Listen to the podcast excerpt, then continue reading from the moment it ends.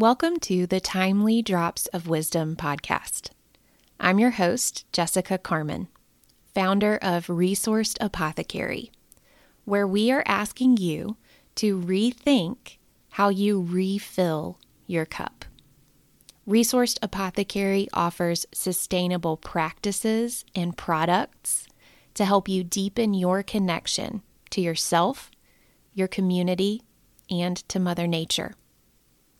Here in this podcast, I'm sharing the plant spirit medicine I receive from the plants and the land. The plants share their wisdom through messages and actual medicines.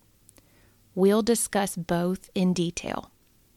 In addition, I provide sound healing and guided meditation to help you connect in with the plants in your unique way. And I offer suggestions for integrating all of this into your life with rituals and practices that are both manageable and powerful. I'm thankful you're here. Let's get into today's topic.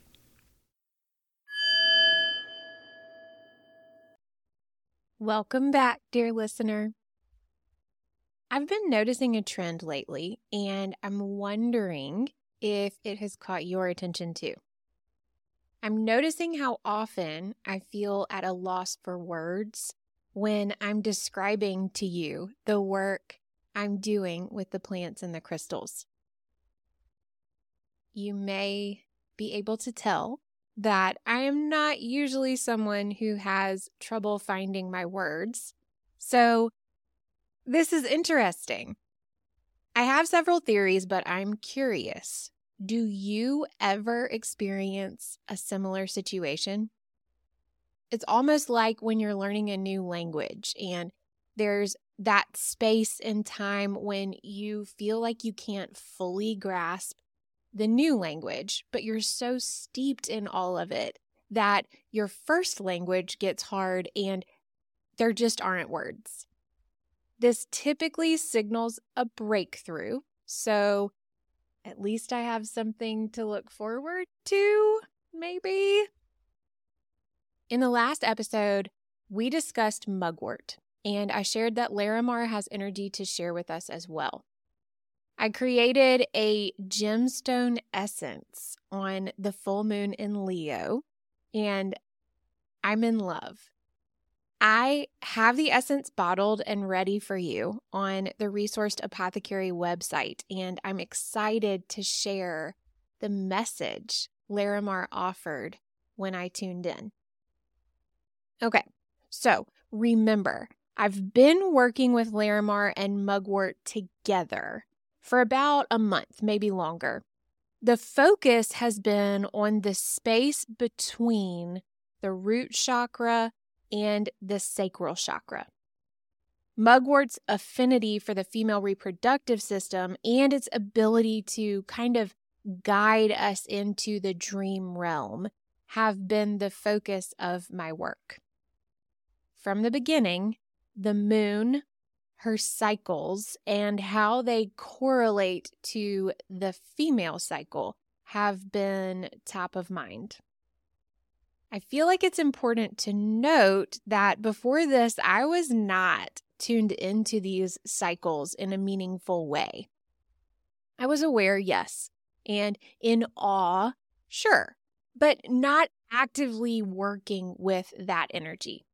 In fact, I've avoided doing meditations or leading any kind of group work or workshops on new and full moons for as long as I can remember. All this to say, the notion that I needed to really tune into the moon's energy and her cycles was a bit of a departure from my norm. Once I did tune in and start paying attention while also working with mugwort, I experienced some significant shifts. I know we talked about this in the last episode, so I won't go into too much detail about those shifts here. What I do want to mention, though, is that when those shifts started to kind of carry me away, and made me feel like I was losing my energetic footing, so to speak, Larimar came in. I first came into contact with Larimar in 2019 and have been enamored with it since. But I haven't really stopped to tune in and understand this stone's energy or message until lately. It is a beautiful aqua color that to me carries the energy of the ocean. Here's the message I received when I tuned in and asked if Larimar would like to share a message with me.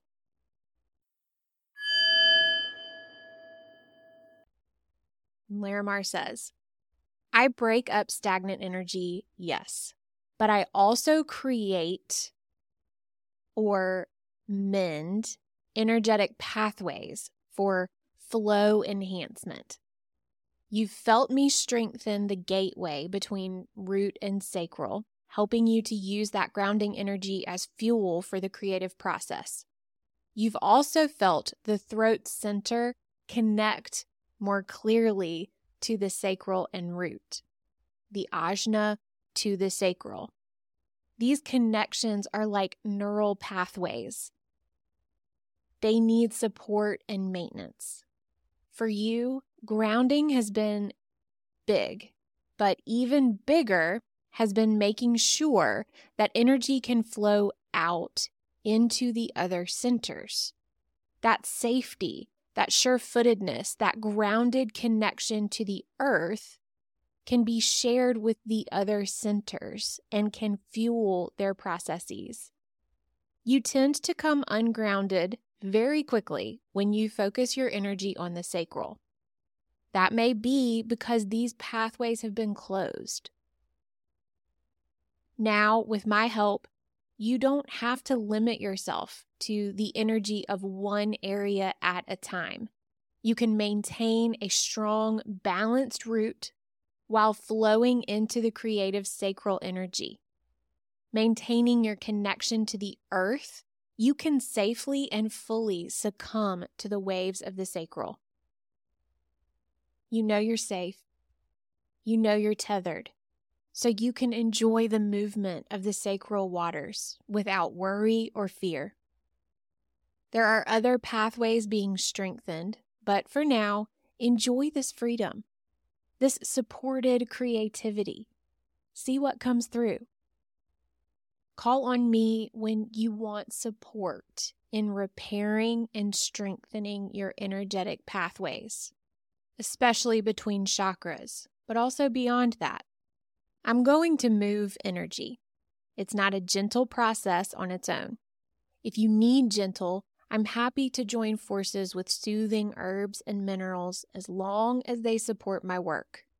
Like waves that can crash against the shore forcefully or lap gently at the sand. The moon's pull and your need will dictate how much force I show up with.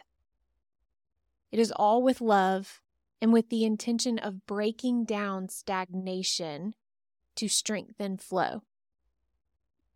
I am creating, and sometimes the creative process begins with destruction.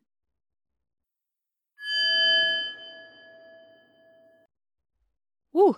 Thank you, Larimar. There are so many tidbits in there, but that last line, okay? Sometimes the creative process begins with destruction. I know that's right. We've all experienced that, haven't we? Seems like it was a topic of conversation here in the past few months. What needs to crumble in order for aligned creation to occur?